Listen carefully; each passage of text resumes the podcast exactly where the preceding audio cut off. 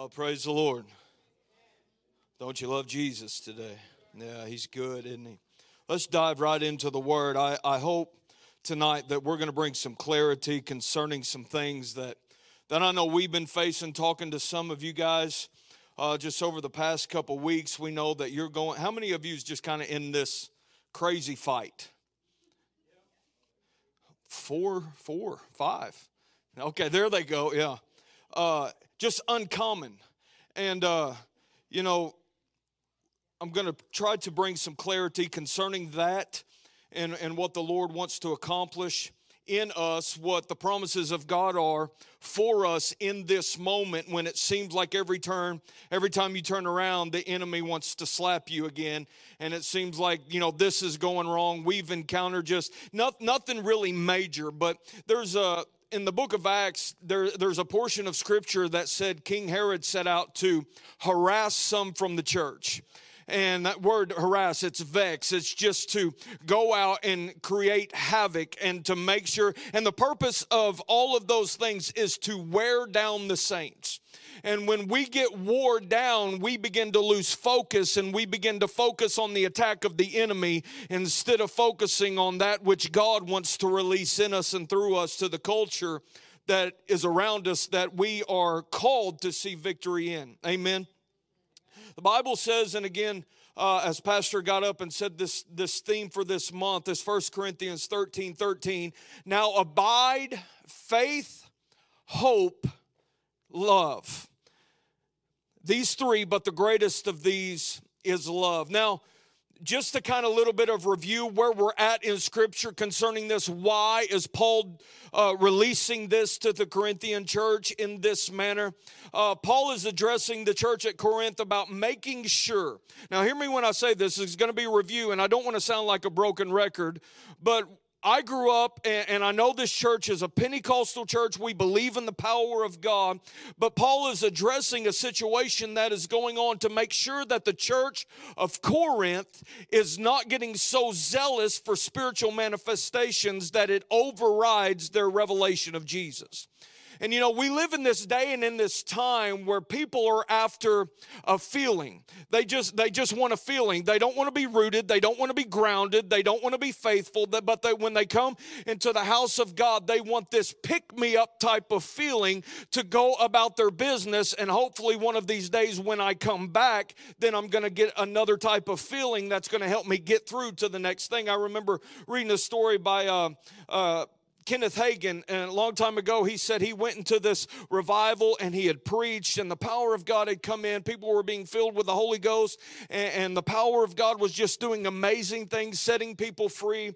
And then the next year, he came back. It was a recurring thing, and he come back for a revival in the same church. And there was this lady in the church. She said, "You know what? I, I experienced the power of God. God set me free last year in this revival, and you know what? I have been waiting a year for this to happen again because the enemy has been fighting me ever since that last revival. And guys, if we're not careful, that's the life that we live we get an encounter with the Lord in a public setting like this in the house of God. And there, hear me when I say there's nothing wrong with that. I thank God that we have encounters with the Lord, those moments that He comes and just blasts us and we encounter Him that brings lasting change. But I also don't want to live my life waiting for that moment to happen again.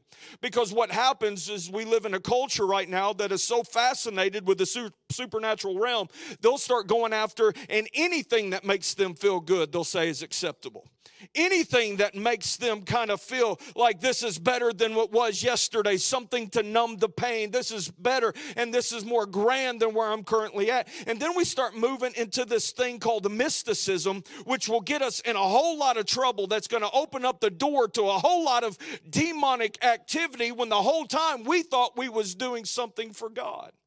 And guys, we've seen this and, and it's beginning to, to gain territory and it's beginning to gain ground. And, and we're seeing what the Bible said about the, in these last days. Doctrines of demons would come out. And I think it's people looking for a feeling and just taking whatever comes and it's moving them into an ideology that is absent of truth. And we've got to make sure that this war on our life it, does not lead us astray, but it pushes us right into the very crosshairs of the Word of God and the thing that He wants to manifest in us. Guys, this is the strategy of the enemy. This is the strategy of the enemy. As long as he can quiet that longing and that hunger in you for more, and in place of that, put perversion, then he wins. We, we see it all over the territory, we see it all over the region. What started out as something that was hunger and what started out as something that was pure ended up moving into that realm of perversion because we would not make sure it was baptized in truth. But this is the strategy of the enemy. As long as he can quiet that hunger, then we will none, never understand that we sometimes can be lacking in the areas of our life that is called to bear more fruit than anything else. And guys, hear me when I say this. I love the roots of Pentecost. You can even go back and you can look at some of the mainline denominational. Uh, uh, when I was ordained in the church of God, and I went through the book uh, that I had to study in order to do that. It was rooted in holiness.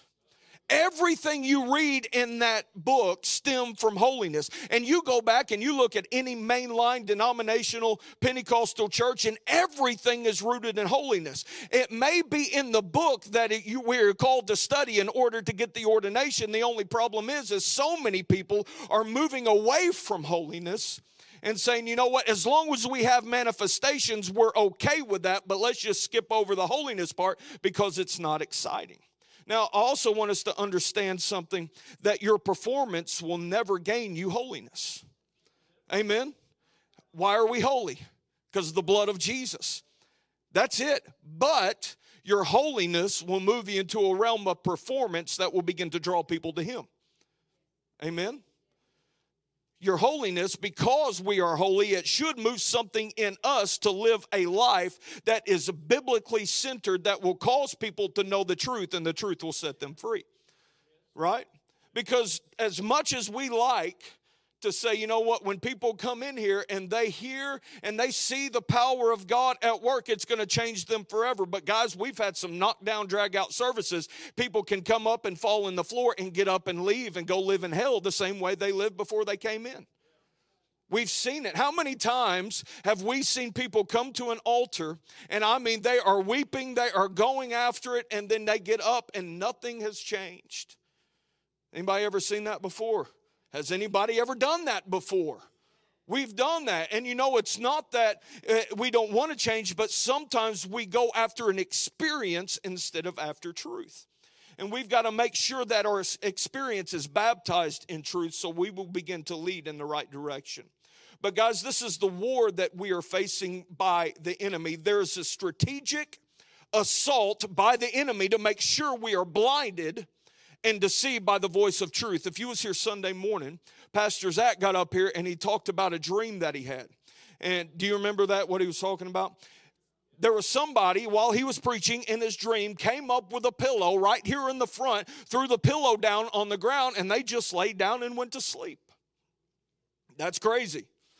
But in the, in the same manner, there's a commotion going on. So on this side of the room, he looked over. There's a person who was foaming at the mouth that kind of represented somebody who was demonically possessed, and people was rebuking, people was praying, people was declaring. But because everybody's focus focus shifted over to the work of the enemy, it got us in a place where we did not hear the voice of God. And guys, I don't know about you guys, but a lot of times when it seems like one thing after another happens, and you get hit, and you get hit, and you get hit, and you get hit, you start bracing for the next hit, the next assault, the next attack from the enemy, and you completely lose all focus concerning the word of the Lord that is caused to make you walk in victory.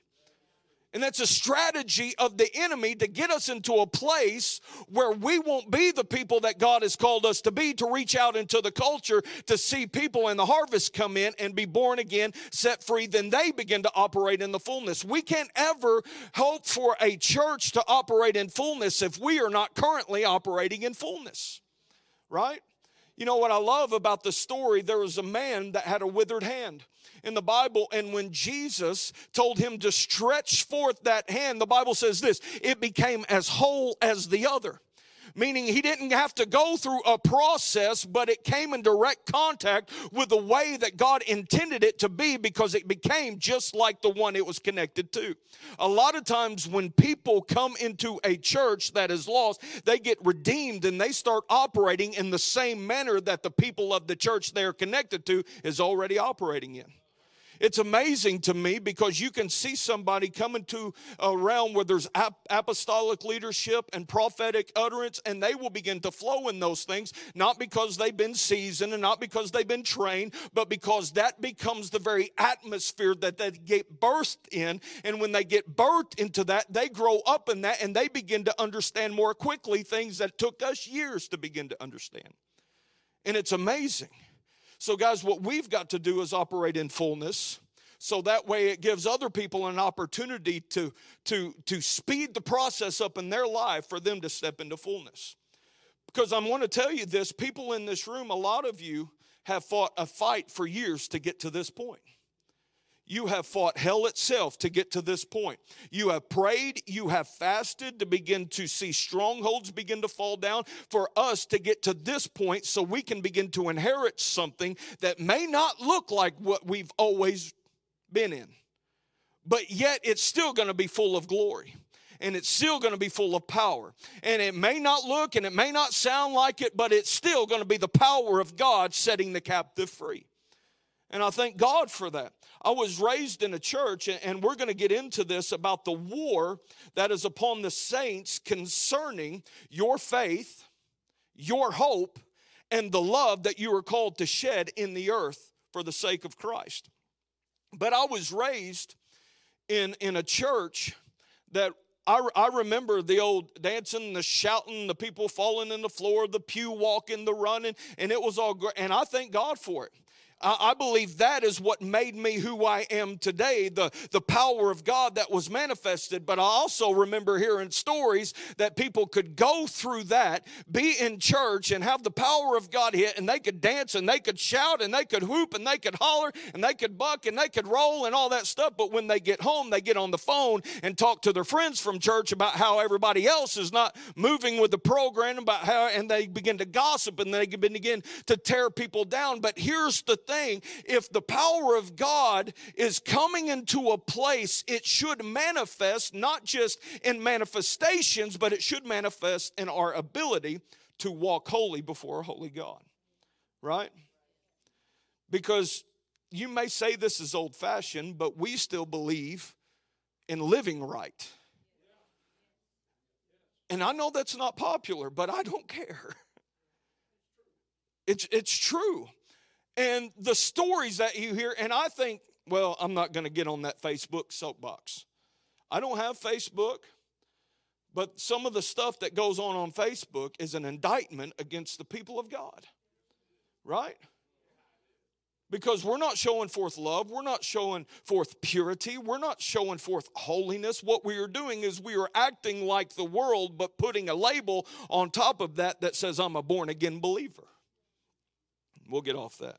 I know some of y'all didn't like that, so hallelujah.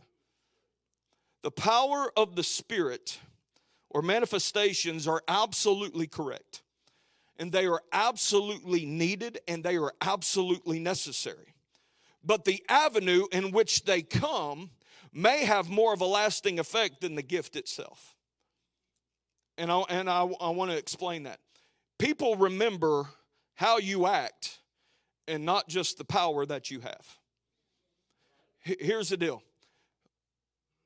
I thank the Lord that God works in, in several people in the words of wisdom in the words of knowledge, you know, discerning of spirit, the gifts of the Spirit. But how would it be if we came in here and walked up to somebody and we had a word from the Lord and we give them that word of the Lord? And then afterward, they come up and they're going to thank you because you hit the nail on the head. And then you look at them and act like they don't even exist and don't bother you. What do you think they're going to remember? That word of the Lord, or are you going to they going to remember how you responded to them when they got rid of the microphone? You know what's sad is we see that happen today.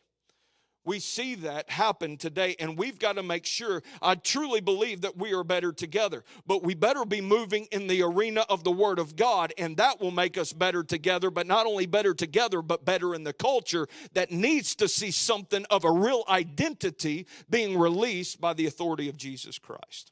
Now, there is a war going on for the saints, and there is a war on your belief system.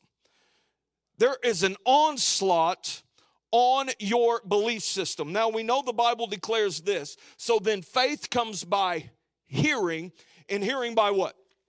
The Word of God. So we understand that faith comes through revelation by the voice of God and the enemy is going to stop at nothing to war against that revelation that you received from the Word of God. Do you remember when Jesus came to the coast of Caesarea Philippi and he was asking his disciples, Who do men say that I am? Of course, we know the story. Some say you're Elijah, some say you're Jeremiah, a prophet from old. And he looks and he says, Who do you say that I am? And Peter, stood up and he said, You art the Christ, the Son of the living God. Now, let me ask you, uh, do you think he ever warred with that revelation?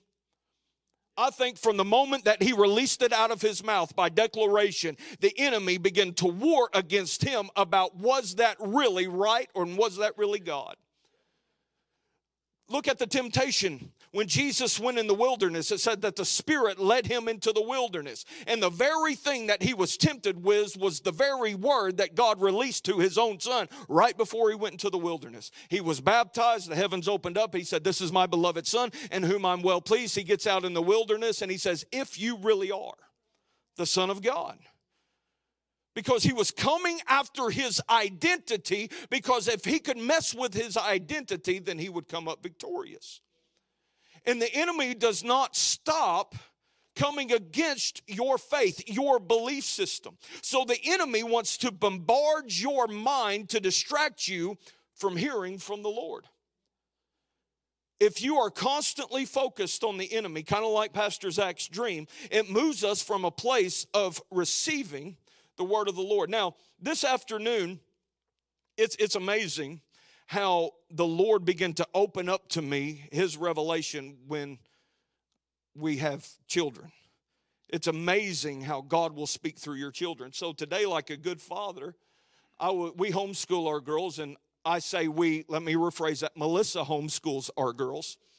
And I was at home today, and just for a few minutes, uh, I'm helping Eden with her math. And like a good dad does, while she's doing her math, I'm poking her I'm slapping her on the leg, and she's hitting me while doing her mouth. And she would look at me and say, Stop. And of course, I listen like they do. So when I hear stop, it means please do it again. So I'm poking her, I'm messing with her, I'm pushing her, I'm pulling her, and she's all this. She's doing her work and she's doing really well. She didn't need my help. She was doing just fine without me, but the enemy, this is what he does. We can continue to do the work that we are called to do, but the enemy is constantly poking and pushing and moving, and he will not release any relief to you, and he's going to keep on doing it until we get the authority to say, enough is enough, and we push him back. The only thing is, we can do the work that we are called to do, but our focus is on the enemy. Eden was doing the work that she needed to do, and she was getting all the answers right, but she was focused on what dad was doing. So she might have been getting the answers right, but I don't know if she was learning anything besides the fact that dad is really annoying at this moment. The more we are distracted, the more we can easily be conditioned to be deceived. I was listening um, to some messages this, this past few days, and uh, Jack Hibbs and the message was the days of deception. The D A Z E, the days. You're in a fog, you're in a daze. Of deception. And he went through a lot of things. And if you get a chance to go listen to that, but that's the days that we are in. The more we are distracted by the enemy, the easier the target is for him to begin to release deception. And because we don't see him for what he is, a cunning snake that is trying to get in our mind, what we will do is we will begin to gravitate by the things that he is releasing because we are distracted by him instead of focusing on the word of the Lord. Matthew 24 24 says this For false Christs and false prophets will rise and show great signs and wonders to deceive. Now, do you remember what we was talking about before? How we live in a culture that is after the supernatural, but is settled for the for a perversion. What do you think is going to happen when miracles start breaking out? That's not from the hand of God. They're going to stand up and they're going to set their face and stomped their feet. They said, This must be the hand of God because this has not happened in my lifetime.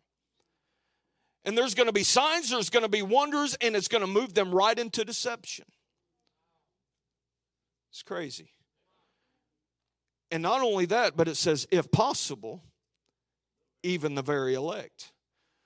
Now, what is the very elect? It's the born again believers, the sanctified, the redeemed by the power of God. It is you and I. And the Bible is saying, look, if possible, we may even be deceived by things that are coming if we are not rooted and grounded in truth and not bought into the distraction of the enemy. There's a purpose behind it. I'm telling you, it's not just a poke and a prodding by the enemy just to harass you. There is a point behind, there is a method to his madness, and it's to get you to a place that you can't hear the word of the Lord, you hear the word of deception. And when you hear the word of deception, you begin to operate in a manner that is less than what Jesus Christ has bought and paid for us.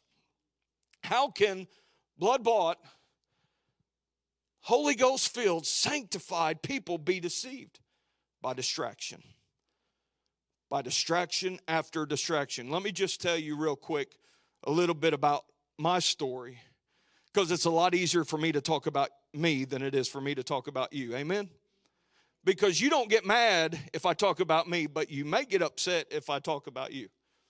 So we transitioned from pastoring a church over to here in the last few months. And I'm telling you, we have fought hell ever since. But what we have realized in just the last few days, that the reason we are fighting hell is to get us to not believe the word that we know God spoke to us. And that's what he's going to do. And the more distraction that comes, the more attempt it is for you to stop believing what God said about you. The more you get hit, the more you begin to think, well, maybe God doesn't heal. The more you get hit, maybe God really isn't going to come through. The more you get hit, well, maybe my tithing isn't really going to work. The more you get hit, the more you get hit, the more you get hit, the more your belief system will begin to wane because of the distraction of the enemy. And then all of a sudden you start moving into the realm of deception. Guys, it's really serious when the Bible says that we bring every thought into captivity. Now, a lot of people will say, you know what, that's over the top. But you know what? I am sick and tired of the enemy wreaking havoc in my mind because I won't do what the Bible tells me to do. Isn't it amazing, though, a lot of the times when we get sick and tired of the enemy, really the main reason is because we're not doing what the Word of God declares for us to do. Well, God, I want victory, but I don't want to bring every thought into captivity to the obedience of Christ. I mean, people's going to think I'm a nut. If I'm always thinking about God, if I'm always declaring the word of God, you know what? I would whole lot better God say, Well done, my good and faithful servant, instead of everybody looking at me thinking, You know what? You're okay. Amen? Let's move on. But you know what? You know how easy it is to bring every thought into captivity when you're not being slammed with thoughts from the enemy? We have, we have a good friend that is going through a major battle. And you know, it's amazing to me, and he knows, and we know that people that are reaching out to him saying, you know what, hold on, trust in the Lord. And he says, you know what, sometimes I just want to tell him, be quiet. I don't want to hear it. Because we always know what to do when we're not facing the battle. It's always easy to talk about faith when you're not having to produce faith. It's easy to talk about all of these things and to declare all these things, but when you're in the midst of the battle, can you keep declaring that which God said? Because if you don't, I'm telling you, there is no victory. But if we don't, then we are being conditioned for deception. The enemy usually doesn't come to you in a dark, demonic form. He comes with cunning and trickery, enticement to deceive and to slander. And when he does this, when he gets you to not believe, thus saith the Lord, he robs you of your expectation. He robs you of your hope and we come into the church and we can keep being faithful to come to the house of God. But when we get into a place that we are deceived concerning the word of God that He spoke over us, then we really don't expect anything God to do. Right? Anybody ever came in here and just said, you know what, I should have stayed home today? And you know why we get to that point? It's because he is attacked, the enemy is attacking our belief system. And when our uh, belief system begins to wane, our expectation concerning that belief system begins to wane. The Bible says this in Proverbs 13 12 hope deferred makes the heart sick. Anybody's hope ever been deferred? When your hope is deferred, it makes the heart sick, when things don't work out as soon as you think they should, when things don't return to you as quick as you think that they should, what happens is your heart becomes weary. And if the heart is weary, the enemy is glad, more than happy to take advantage of you when you have a weary heart. He relishes the opportunity for you to be worn down so he can step in and cause you to be even more wore out. When we lose expectation of God coming through, then we begin to lose all confidence in who God said we were. And when we begin to lose confidence in what God said about us, then we lose confidence for everything. This is what happens when we lose this. When and, and hear me when I say this, this happens every time you get a revelation. This happens every time you get a word from the Lord. When God speaks to you, the enemy takes up root and he says, I am going to combat that word no matter the cost a great example. You can come in here, and I, and I mentioned this before, but you can come in here and you can hear the word of the Lord. You can shout, you can agree, you can say amen. You go out to lunch, and when you get home, your kids may call you and say, How was church? It was great. What Pastor preach on? It was good. Why? Because there is a war against the word. Man, uh, a guy that works for me came we was having this conversation the other day and uh, we was just talking about endurance and just people sitting underneath preaching and he said you know what? People's attention span is about 30 minutes. And i said i don't really believe that because if you go to a good movie your attention span grows. So your attention span goes according to what you desire. Right the more hungry we get for the word, we won't say, well, Pastor went for an hour today. It was long, but when there's a hunger inside of us that is beginning to see a lasting effect that is defeating the enemy because the word is being planted on the inside of us and it is producing the fruit that it was intended to produce, then you know what? We can't get enough of the word. Right? Did you know, and this is going to be revelation, did you know that people's response to what God tells you is not always the same as your response when God spoke to you? And you know that gets aggravating. I, I know a lot of times, me, Melissa, she does this uh, uh, Smith Wigglesworth devotional every morning, and a lot of times I'll come in there and she's like, You've got to read this. Just read this. This is so amazing. This is life changing. This is exactly what we're going through. And I'll read it and I won't get a thing out of it. And she'll say, Did you not get that? And I'm like, And you know what? That excitement, I can see it in her eyes. It just begins to dim. She's like, I'm casting my pearls before swine today. but you know, hear me when I say that because a lot of times when the word of the Lord comes to a body, and people get excited about it, and then we have a group of people that's not excited about it, then what that does, it opens up the gate for the enemy to come in and war against that word that he just released. Guys, I want you to hear something. Do you know what we've been talking about for the last few months? That's as far as I can go back because that's as long as we've been here. We've been talking about kingdom. We've been talking about kingdom principles. We just went through three weeks about the book of Ephesians, about living the life of victory. Can I tell you why the Lord is releasing that into us? He says, guys, you have got to get this because there's a war that is coming. And unless you know that you can live in victory when the war shows up, it's going to take you out. So when that is released, it's not just so we can come in here and hear another message on, no, it's to prepare us, to equip us for that which is coming.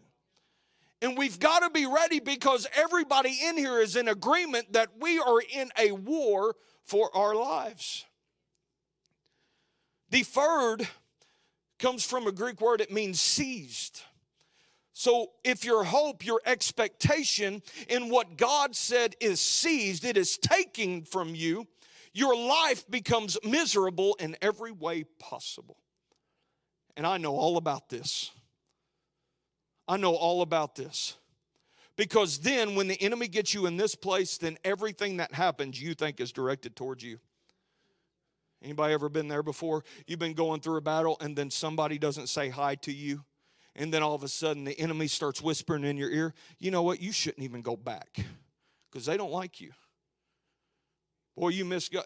To, can I just be honest? In the last few months, there's been several times that we have come to the place that said, Boy, we're either right in the middle of the will of God and the enemy is mad, or we just missed it. Anybody ever been there before? Boy, I heard you, God, and I'm going to move according to what it is that you spoke. And then the enemy says, Okay, I'm going to test that. But I also want you to understand that when the enemy comes in like a flood, the Bible says God's going to raise up a standard against it. And you can take what God said and you need to hold on to it no matter. And guys, I might just be preaching to myself tonight, but guys, the word of God is established as soon it is released from his mouth. Right? When your heart is sick, you question everything. And then what we begin to do is we forget about the spiritual aspect of God and we start seeing everything from a natural view. And I'm telling you, if you try to judge and base the Word of God by what you see with the natural eye, you're going to be mistaken all of the time. And this is what happens when your hope is deferred, you feel like you miss God. And when you feel like you miss God, your hope is deferred. And when your hope is deferred, you feel like you miss God. And when you miss God, do you see the vicious cycle? And it's a merry-go-round that the enemy is just, he's pushing the, the wheel and he's just laughing as loud as he possibly can, thinking he's got you right in the place that he can devour you. There's a war on your expectation. There's a war on your belief system. There's a war on your expectation. There's a war on your hope. And then everything concerning your belief and your hope is wrapped up in this other war called love because in essence really everything that is rooted and grounded in our belief everything that is rooted and grounded in our hope is really comes from our root in love. Right? The hardest thing the hardest fight of your life and hear me when i say this the hardest fight in your life is not going to be with the enemy. The hardest fight in your life will be to stay in love with god I'm not talking about loving God because I think everybody loves God in here. I believe so. Amen. I love Him, but I also know that the battle is not just to love Him, but it's to stay in deep love with Him. That is the battle because do you remember when you got saved and you couldn't shut up about Jesus? And you was getting on people's nerves and people you worked with they saw you as a heathen then something happened. You got an encounter with god and your life got redeemed and then all of a sudden you come in and you sounded like a schizophrenic the next week because this is not who left the job friday but now we're monday morning and he won't be quiet about what happened to him. And the excitement is overtaking you. The joy is overtaking you. You're taking your bible with you to the lunchroom and every chance you get you're ministering to somebody because you are are so passionately in love when the one that just rescued you, and then all of a sudden religion sets in. And that war on love begins to happen. Guys, the moment you get redeemed, the enemy goes to war on that relationship. And that's not a revelation. Everybody in this room knows that's what happens. But do a lot of us realize that we've succumbed to that attack? You can fail in the area of faith, you can fail in the area of hope, but we must never fail in the area of love. Love will always lead, love will always lead us back into faith. Love will always lead us back into hope. But not all the times will hope and faith lead you back into love. Because you can play the part and not be in love. You can do the work of the ministry and not be in love with God. You can sing the song, you can lift your hands, you can dance the dance of joy and not be in love. Because when you're in love, it makes you do things that you would never, ever, ever do. Amen?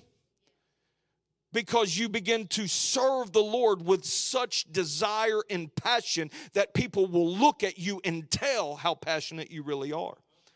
But it's the hardest thing to keep alive on the inside of you. You can believe God, you can trust God, and you can wait with patient endurance and still fail in love. Now, we've been talking about 1 Corinthians 13 13. I want to read this real quick.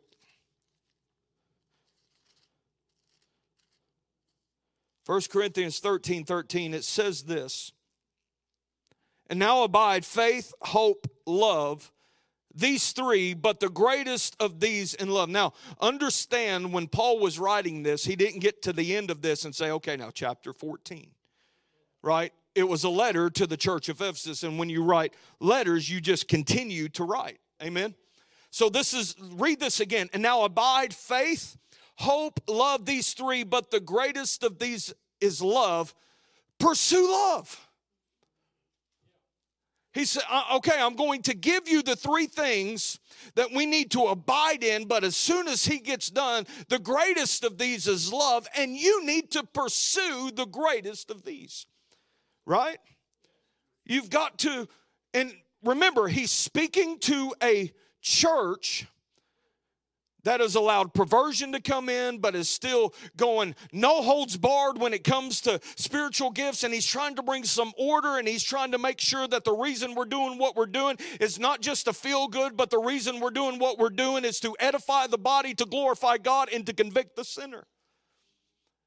And he said, We need to hone this thing in and make sure that everything that we are doing is from this avenue of love. And the way that that's going to begin to manifest is when you intentionally pursue after that.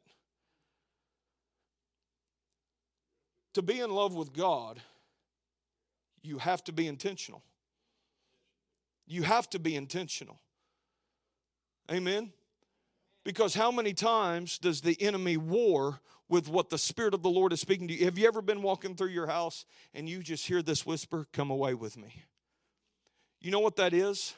That's Holy Spirit saying, Look, this is the only way that this love is going to be rekindled when you respond when I speak and you come away with me and you spend time with me. And then all of a sudden, what happens is things begin to be transformed on the inside of you. But if we never respond and be intentional in responding, then we're never going to move into that place that we desperately need to be in order to see people come into the kingdom.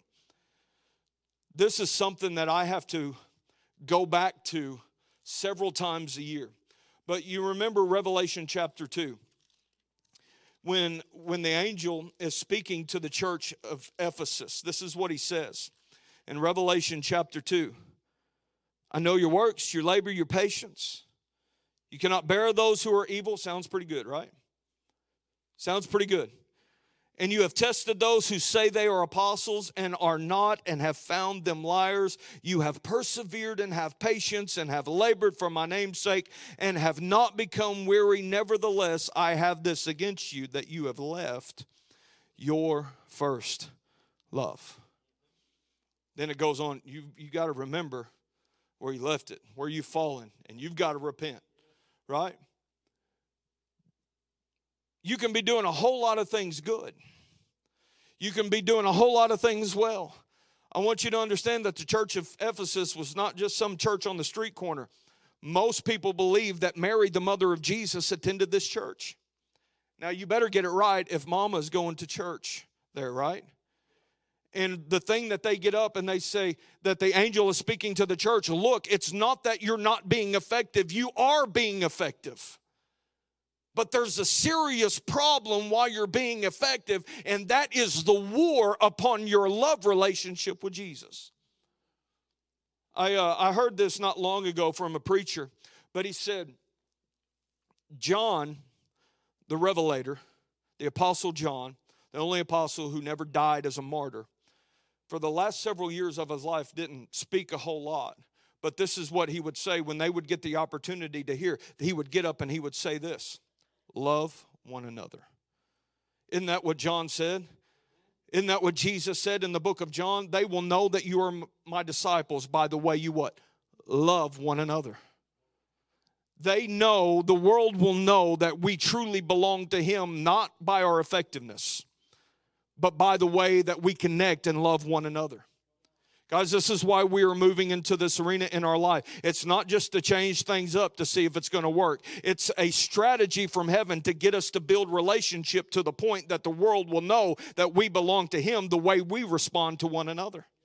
And if we don't build relationship, then we're never going to love each other the way we need to love each other. And if we don't love each other the way we need to love each other, then there's a world that is looking at the body of Christ that says, Why would I get involved there when they don't even like each other? Amen. I also believe that the war on this love is about silencing truth. Because the reality is this if you don't love people, you will never tell them the truth. Amen. If you don't love people, if you don't move in that avenue, if we don't love people the way we're everybody would look at Jesus and say that he was offensive to the religious. Why? Because he would say things that would combat the very thing that they believe because he loved them to the point that says, Look, if you don't get involved with the kingdom of God, you're going to live a life that says you're on target and you're going to miss it all. Amen. And guys, I want to make sure that we don't miss, but it starts with us coming to this place of loving God. And, and, and, you know, isn't it funny? It's not funny, it's aggravating, really. How there are so many churches today that have this on their sign loving God and loving people. And we have seen it, it's become common, and we don't even think nothing. We, we make it a church cliche. But that, I believe that was also a strategy of the enemy. Because really, the more we love God, the more we will begin to inherit His nature to the point that we begin to love people the way that He loved people. One of the common things that me and Melissa, and I wish we did this at the very beginning of when we are battling something, when somebody is, is acting crazy and they're coming against us, but we begin to say, God, let us see their situation through your eyes instead of ours. Right? Because you can be in the middle of a situation and you can get downright mad and ready to fight. Nobody besides me, huh? Nobody gets aggravated at other people? We're having altar of repentance here in just a minute. We do. Why? Because the enemy continuously bombards us in our mind to get us aggravated about other people, and then we begin to do things that are not what the Word of God declares over us, and it begins to hurt our witness instead of promote our witness. So, God, give us vision to see things through your eyes instead of our own. I want to read this, and, and, and I'm going to ask Pastor Zach and Pastor Val to come up in just a moment. We're going to pray over some things, and, and we're going to pray this war that is attacking your belief. We're going to pray off this war that is attacking your hope, and we're going to pray off this war. And guys, hear me when I say we're going to pray off these things. It's not that the enemy is going to stop. The Bible says this taking up the shield of faith with which you'll be able to quench all the fiery darts of the wicked one. You know, when it talks about the fiery darts from the enemy, it doesn't mean he just shoots one at you and when it doesn't penetrate, he goes about his business. He shoots one, and if it doesn't penetrate, guess what? He's shooting another one. Guess what? He's shooting another one. And he's going to keep shooting until the point that you become weary and drop your shield to the point that he can penetrate. But we're going to pray for the strength of God to come over us and protect us as a body so that way this war upon our belief, this war upon our hope, and this war against our love will not come to fruition, but we will be victorious in these avenues of which people will look at us and say, you know what, I don't know, they may not do everything that I think they should do, but they're the real deal. And if God can change them, He can change me. If God can do it for them, then God can do it for me. If God can transform them, God can transform me. But Pastor Zach quoted this. I'm just, um, last week. Well, pretty sure you read all 1 Corinthians 13, but this is out of the Message translation. But listen to this, starting in verse one of 1 Corinthians 13.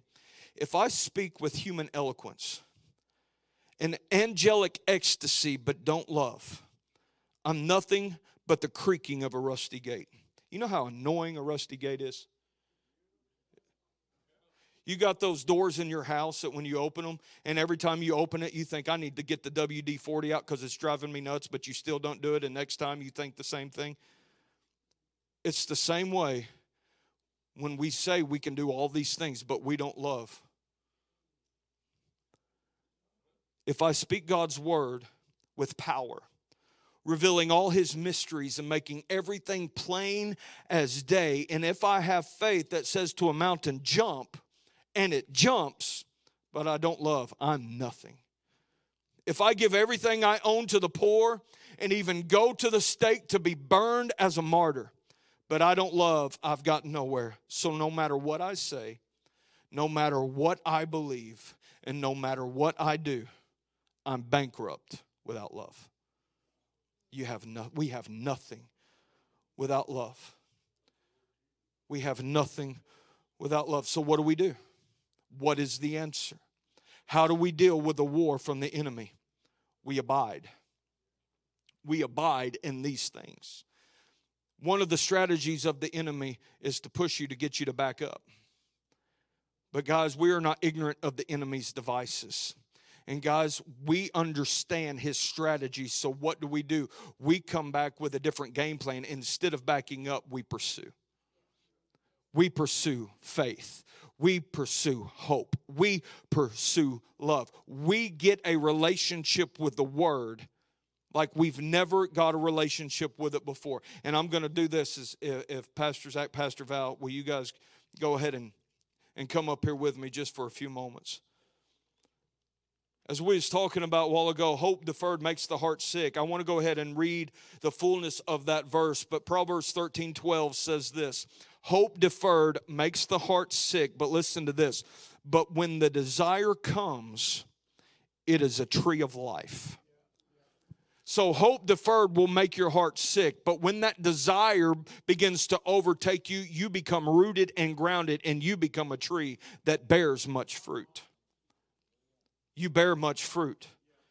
So, you don't back up, you dive in when the enemy comes against your hope, you take that as a great opportunity to catapult yourself into the arms of God. As we get into this, do you remember that old song? Me and Melissa was singing it or just talking about it today. The name of the Lord is a strong tower, and the righteous run into it and they are saved.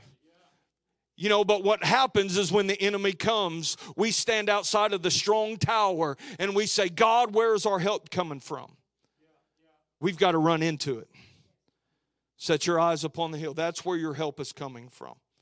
Amen. Go ahead and stand with us, and we're going to pray over you. Hallelujah. Hallelujah. Let's just begin to come into agreement. Father, I thank you for your goodness. I thank you for your love.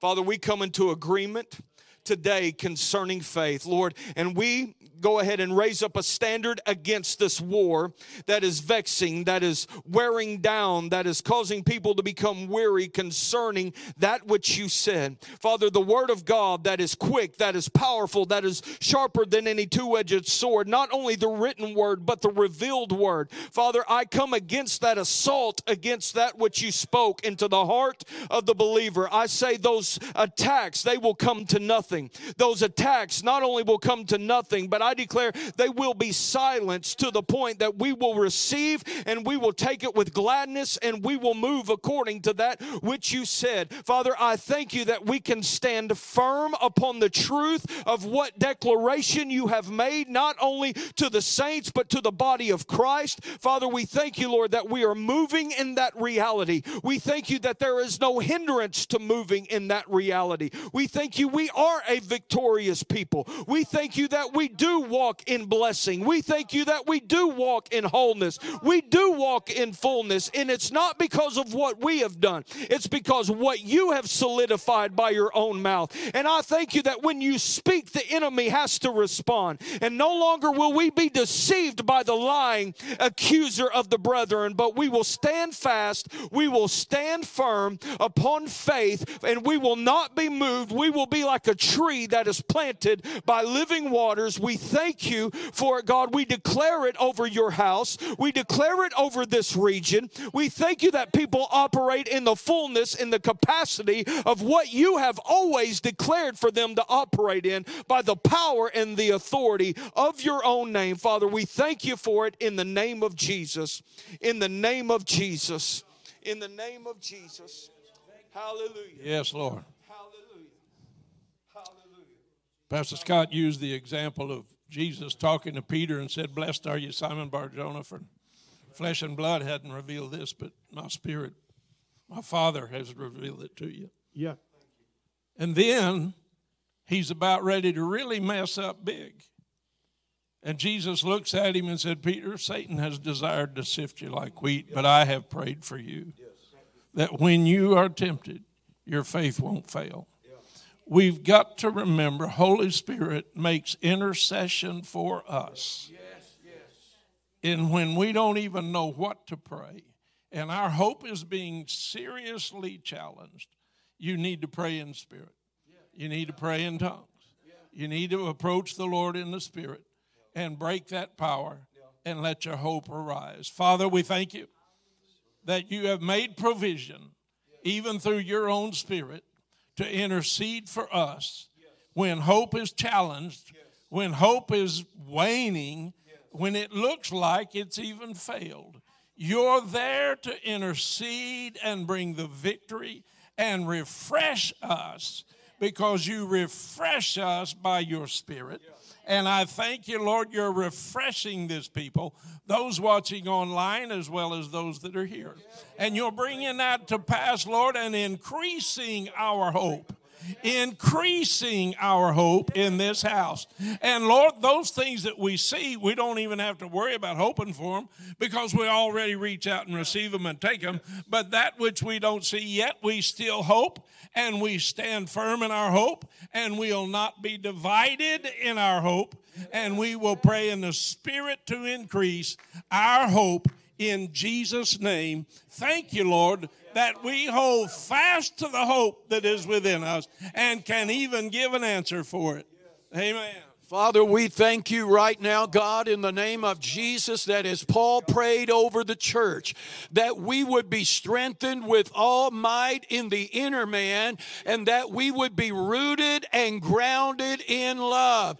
Father, I pray that we are unshakable. I pray that we are unmovable in our love. God, that our love for you and our love for one another will grow, it will be strengthened, and nothing, God, will be able to shake us out of love, God, that you have called us to live in, you've called us to dwell in, and you've called us to exercise. Father, as Pastor Scott said, Lord, by our love shall all men know. I pray, God, there is such a move of love over this body and over the body of Christ that the world cannot stay in the place they are because they're going to know you, Jesus, by the love we demonstrate tonight. God, I stir love. I stir the spirit of love. I stir the flame of love, God, within each one of us in a greater measure than we've ever walked in, God.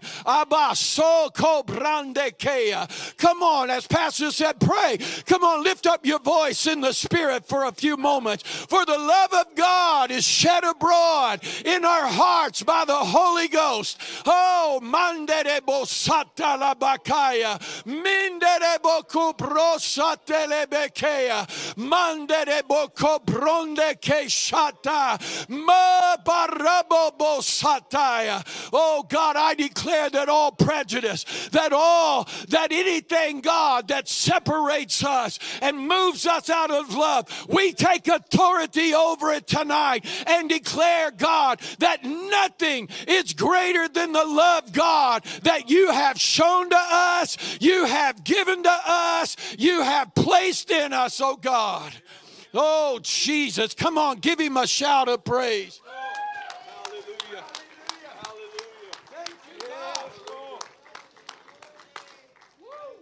Hallelujah. Now abide. Now abide. abide. Abide in faith, in hope, in love. And the greatest of these is love. Now, pursue love. Yeah. Yeah. Yeah. Pursue love. In Jesus' name. We in agreement? Amen. Hallelujah. Are you ready per- to pursue? Hallelujah. Father, I bless your people and I thank you for it in the name of Jesus for what you are doing in the lives of your people. You are transforming us into the very image that you have declared us to operate in, the image of your Son, Jesus. Father, and I thank you that the world will see and the world will know that we are yours because the way we love. In Jesus' name, amen.